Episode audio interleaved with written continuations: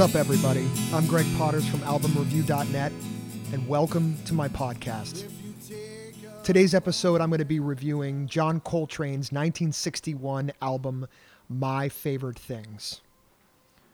So, there are thousands of jazz albums out there. Jazz is a newer friend of mine, and by new, I don't mean like last year new, I mean within the last, say, 10 or 12 years what I've realized over those 10 to 12 years is that jazz kind of acts as a calming agent for me. So I invite you to listen more and, and I'll explain. So previously, I reviewed a classic Miles Davis album called Kind of Blue. Um, a, a, guy playing tenor saxophone on that very album was Mr. John Coltrane. Coltrane first caught my attention in uh, 1991 while I was watching the film The Doors, which was produced by Oliver Stone and starring Val Kilmer and Meg Ryan. Uh, there's a there's a scene in the movie where the band is writing one of their classics, "Light My Fire," and Doors guitarist Robbie Krieger says to his bandmates, "Maybe we could put a couple of long solos on it," referring to writing the music for "Light My Fire." And then he says, you know, like uh, like Coltrane did on My Favorite Things. So after seeing the movie like three times in the theater in 91 and then purchasing the VHS tape, I was curious to know who this Coltrane guy was. So I looked him up the only way I knew how going to the record store. So John William Coltrane was born September 23rd, 1926, in a small town called Hamlet, North Carolina. And in late 1938, through 1939, John's grandparents, his aunt, and his father all passed away within a few months of each other, leaving him to be cared by his mother and his older cousins. So John and his remaining family moved to Philly, Philadelphia, PA, that is, in 1943. And at age 17, John's mother bought him his first saxophone. It was an alto sax. So John was lucky enough to serve as a musician a few years later in the United States Navy, trading time between playing while overseas and playing in nightclubs as a young man all throughout Philadelphia. And in 1955, he caught the eye and ear of famed jazz musician Miles Davis. And so, although very, very raw, Miles saw Coltrane's talent immediately and invited the then 29 year old to join one of the most prestigious jazz quintets in music history. So playing primarily a, uh, a tenor saxophone, Coltrane added his genius musicianship to one of, if not the most famous jazz albums of all time, Davis's Kind of Blue. Well, by 1956, 1957, Coltrane was now famous. However, 1957 really offered a wake up call for John when he was approached by Miles one evening to discuss their future together.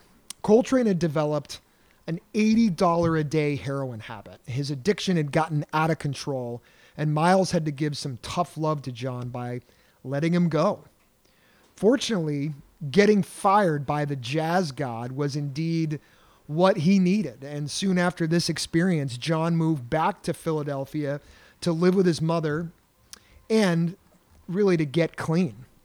Within a year, Coltrane had impressively kicked his heroin habit and rejoined Miles on tour. In addition to traveling and playing with Miles, he uh, he continued to write and record his own albums as a first-time band leader. So in 1961, Coltrane released this album I'm talking to you guys about today, My Favorite Things, which was on Atlantic Records. And this was the this record would bring John his first hit single, which was the the title track My Favorite Things, which Many of you know from the 1959 Broadway musical The Sound of Music and the famed 1965 film version starring Julie Andrews and Christopher Plummer.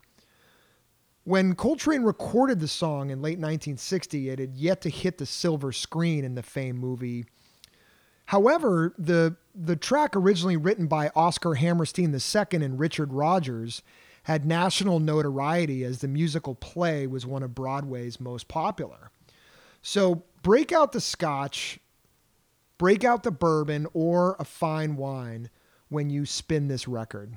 Or for many of you, listen to it on your phone.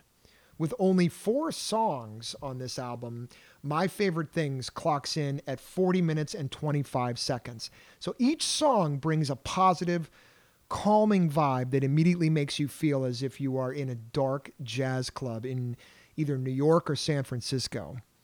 The basement is filled with tables, all pointing towards a very, very small stage. Picture the wait staff buzzing past each table on the floor, serving drink after drink. Each occupied table is lit by one candle, and all the patrons are in a trance, staring at the musicians. This album was the first where Coltrane played his soprano saxophone. It was uh, presented to John as a gift from Miles. The soprano sax is a higher register variety of saxophone than the tenor. It's uh, shaped more like a straight sticked horn as opposed to the, you know, those smooth curves of a tenor saxophone. Coltrane practiced on his new tenor like like a man with no talent, one of his friends once said. He was always looking for inspiration in the uh, in the album's opening track, the the title track, you can hear Coltrane take his solo to another dimension, and this is roughly at about 10 minutes and 13 seconds into the song. That solo immediately caught my attention. It made me finally understand what Robbie Krieger was referring to when he told his Doors bandmates he wanted to write their most famous song in the structure that Coltrane played My Favorite Things verse, chorus, long instrumental, verse, chorus, long instrumental, verse, chorus, end. So I listen to this album, you guys, when I'm cooking, when I'm cleaning, relaxing, driving, reading, writing, and even when I'm just listening. Remember when we just listened to music? No distractions. We just listened. Remember that? I make an effort from time to time to just sit down, drop the needle on a classic album, and for 20 to 30 minutes, just listen. The next song, Every Time We Say Goodbye, is a departure from the album's up tempo title track. I can see this song being played at several USO dances in the 1960s where soldiers are dancing cheek to cheek with their sweethearts. while while hearing this, it's easy for me to picture looking out the window on a rainy or snowy night. There's a fire in the fireplace and your best scotch is sitting out on the counter, calling your name. The third song, Summertime, picks the jazzy groove up a little bit.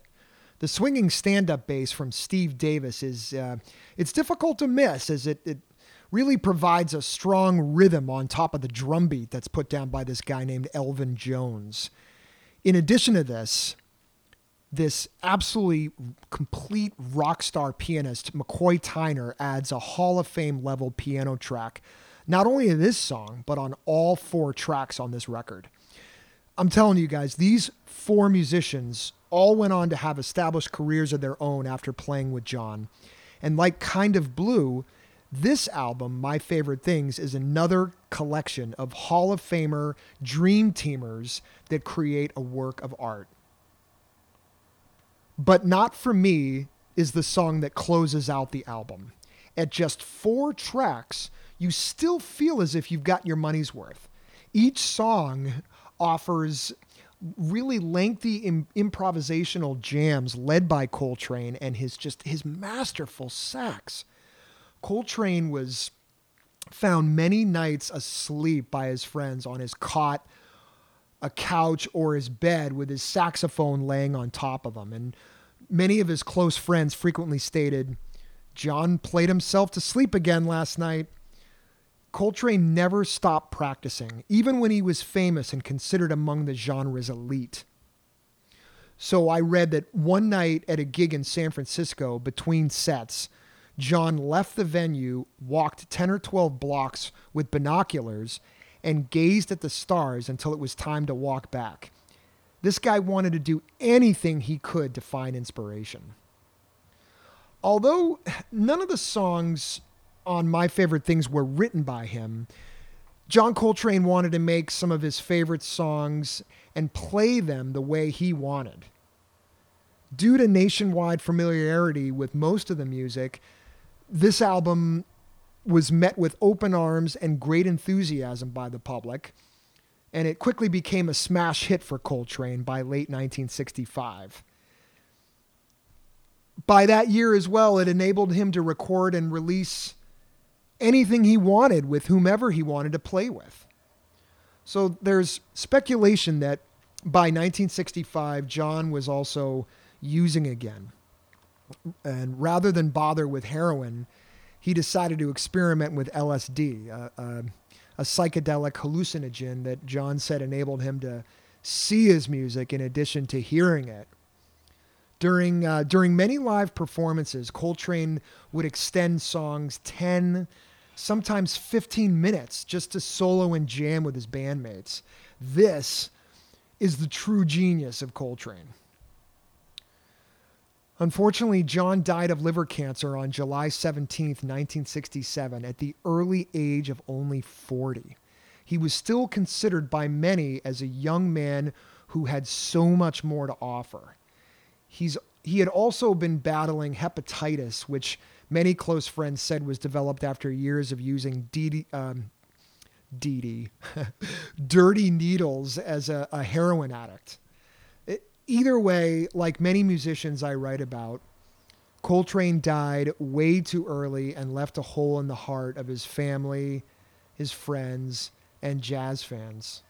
The hole is still felt even to this day. There are still murals to Coltrane in Philly and his birth town of Hamlet, North Carolina. The Philly mural was part of a building teardown just last year in 2020, but the city partnered with local artists quickly, and a redesign of the famed mural is set to be completed by mid 2021.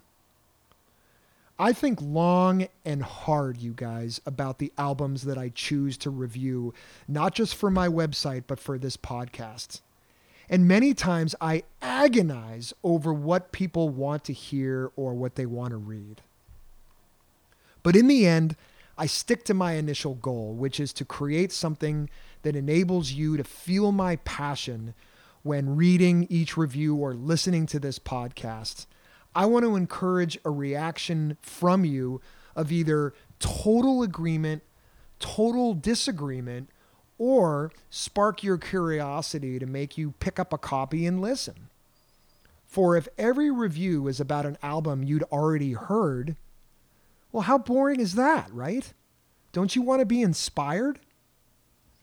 So if jazz is your thing, I'm guessing you've listened to this before, or at least another Coltrane record. If jazz is not your thing, try this album, My Favorite Things.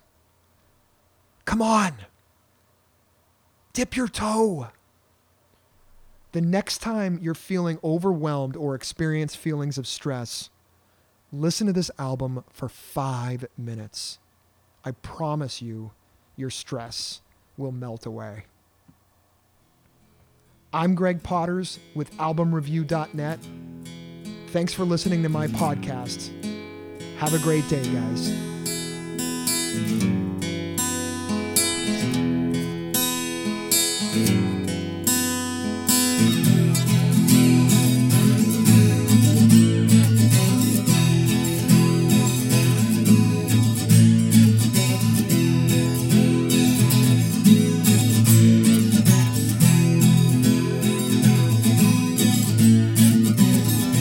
A trip down by the highway. Take a trip down by the highway. Take a trip down by the highway. Take a trip down by the highway. Take a trip